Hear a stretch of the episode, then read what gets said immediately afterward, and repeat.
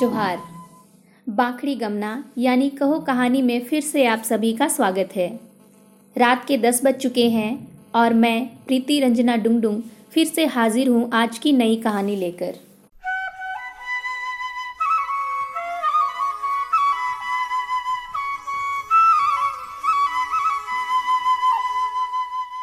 संगी साथियों, कहानी सुनाने की यह श्रृंखला झारखंडी भाषा संस्कृति अखड़ा की ओर से पहली मई से शुरू की गई है।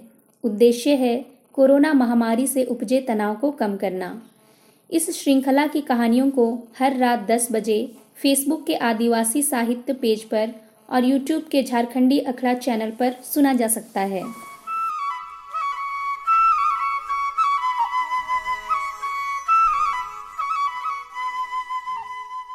आज जो नई कहानी आप सुनने जा रहे हैं, उसका शीर्षक है कारोबार। इसके स्टोरी टेलर हैं किरात लिंबू आदिवासी समुदाय की डॉक्टर शोभा यलमो।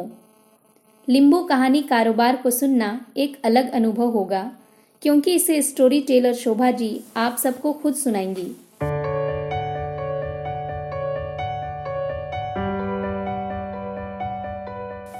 डॉक्टर शोभा यलमो अपने लिंबू भाषा संस्कृति के विकास और संरक्षण के लिए प्रयत्नशील हैं। और वर्तमान में कलिंगपोंग कॉलेज में पढ़ाती हैं। इनकी रचनाएँ देश भर की प्रतिष्ठित पत्र पत्रिकाओं और शोध जर्नल्स में छप चुकी हैं। लिंबू भाषा साहित्य पर किताब और कहानियों का संग्रह भी प्रकाशित है।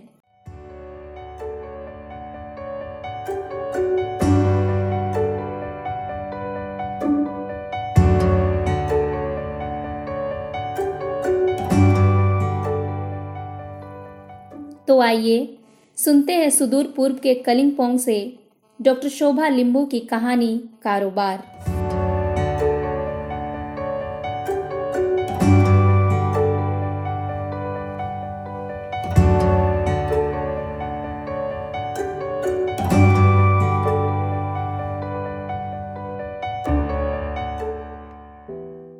आप सभी को सेवारो जोहार मैं शोभा लिंबू योल्मो, पश्चिम बंगाल राज्य के कालिम्पोंग क्षेत्र की निवासी हूँ। मैं किरात लिंबू आदिवासी परिवार से हूँ। आज मेरी लघु कथा का शीर्षक है कारोबार। सेवारो, खमरी, खामरी। आले बड़ा, दूर से दुबला पतला मोटे ग्लास का चश्मा से पहचानने की कोशिश करते हुए मिट्टी से सना हुआ हाथ जोड़कर सेवारो कहते हुए, खै, ऐसा ही है बेटा? और पसीना पोषने लगता है। अपने ही काम में व्यस्त, कभी खेत में हल चलाते हुए, कभी हंसिया से घास काटते हुए गाय बछड़ों के लिए डोको टोकरी में घास उठाकर ले जाते हुए देखा है। उस गाँव का नाम बम बस्ती है और वहाँ का नज़ारा ही बहुत सुंदर और मनमोहक है। चारों तरफ़ पहाड़ों, वन जंगलों से घिरा हुआ। आलीबड़ा का घर यानी गौशाला खेत के पगडंडी के किनारे पर ही पड़ता है। मेरे कानों पर अचानक चुप चुप इतना खाने पर भी चल रहा है। बहुत ज़्यादा हो गया। तू कितना ढीठ है। और धप धप की आवाज़ कानों पर आने लगा। मैंने गौशाला के झिकरों के दीवारों के फाक से झाँक कर देखा। तो वहाँ तो कोई बच्चा बच्चा नहीं था। सिर्फ़ दो तीन गाय बछड़ा बधा हुआ था। वहाँ से चुपचाप धीरे धीरे वहाँ से निकल पड़ी। घर की ओर जाते जाते सोचने लगी इस उम्र में घर से दूर उस गौशाला में गाय बछड़ों के साथ रहता है कैसे? आले बड़ा का अपना घर कुछ दूर पर ही, करीब 10-15 किलोमीटर की दूरी पर ही सुंदर, खुशहाली परिवार है। घर के सभी सदस्य उनसे बहुत प्यार करते हैं। उस खेत के एक कोने में गौशाला है। उनमें एक छोटा सा कमरा बना है, जहाँ प्लास्टिक से घेर कर छोटा सा कमरा है। लकड़ी का खटिया, बिस्तर लगा हुआ, उस पर मच्छरदानी आदि सब की उचित व्यवस्था की गई थी। एक कोने पर स्टोव, पीने का पानी, छतरी, रेनकोट और दूध के चार पाँच ग्राहकों के लिए पुराना प्रयोग किया हुआ। एक लीटर वाला स्पाइस कोक माजा का बोतल। सब छोटे छोटे बाँस की खूटी पर उल्टा कर लटकाया हुआ होता है। सुबह ही सभी घर के दरवाजे पर आठ नौ बजे के अंदर दूध पहुँच ही जाता है। सुबह गुनगुनाते हुए खेतों में टहल टहल कर देखभाल करते हैं। कहा खेत में पानी का नाला से पानी आ रहा है या नहीं? कहा लताओं में खुटी की ज़रूरत है या नहीं? कहा और क्या क्या सुबह चाय और नाश्ता लेकर बड़ी बेटी घर से आती है और खुश होकर बाप बेटी मिलकर नाश्ता करते हैं। आले बड़ा तो कृषि पेशे में बहुत ही माहिर है।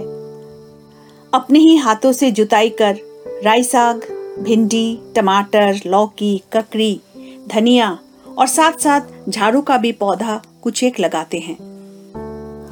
इस तरह विशुद्ध ताजी सब्ज़ियाँ उगाकर गाँव घर में छोटा मोटा व्यवसाय करते हैं।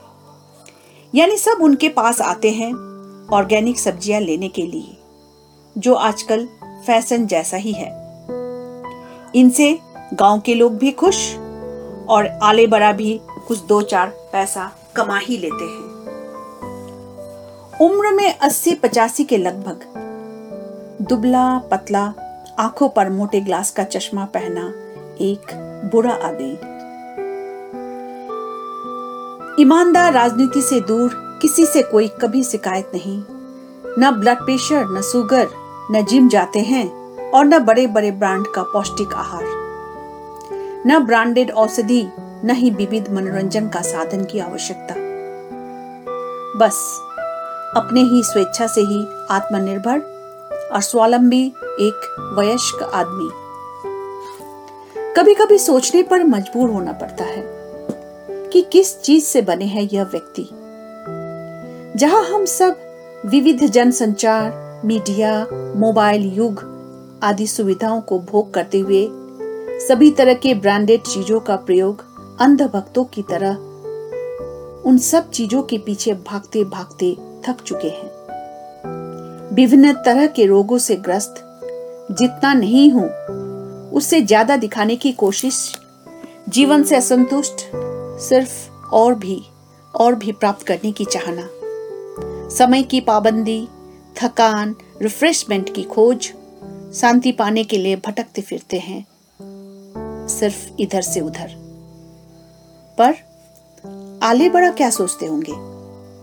क्या क्या सपना देखते होंगे? क्या क्या इच्छा करते होंगे?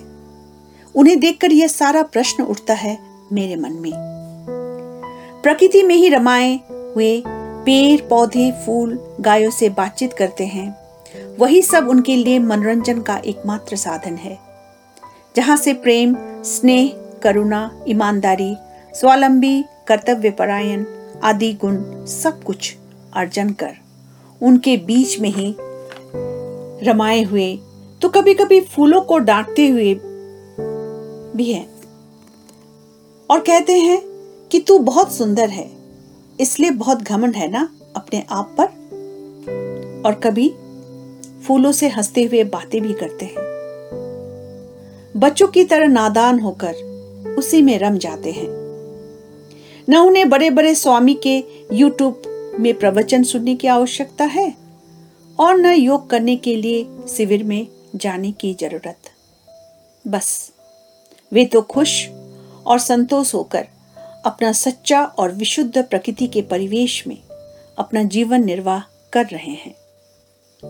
अपने ही श्रम मेहनत, स्वेच्छा से बिना किसी बैंक का कर्जा या किसी की सिफारिश बिना ही इतना बड़ा कारोबार के मालिक है। कारोबार इसलिए कहा क्योंकि जहाँ सिर्फ़ साग सब्ज़ियाँ ही नहीं, झाड़ू, दूध, धान की खेती, फूल की खेती आदि आदि। इतनी विविधता है। तो यह कारोबार नहीं तो और क्या है? कई घरों में बच्चों को दूध घर घर में ताजी साग सब्ज़ी, झाड़ू बांधकर गाँव घर में बेचना आदि सामाजिक कार्यों में भी संलग्न है। स्वेच्छा से किसी के दबाव में नहीं, खुशी के साथ अपना जीवन निर्वाह कर रहे हैं। यही है उनका बायोडाटा अगर लाइफ टाइम अचीवमेंट अवार्ड देना हो तो समाज के ऐसे ही व्यक्ति हकदार हैं। ऐसे व्यक्ति बस हमारे इस समाज के सीमित दायरे में ही कुचक कर रह जाते हैं। धन्यवाद। वाह बहुत जानदार नींबू कहानी है। मुझे तो मज़ा आ गया। उम्मीद है आप सब भी इस कहानी के आनंद में डूबे होंगे। इतनी सुंदर कहानी की प्रभावशाली स्टोरी टेलिंग के लिए डॉक्टर शोभा लिंबू जी को बहुत बधाई।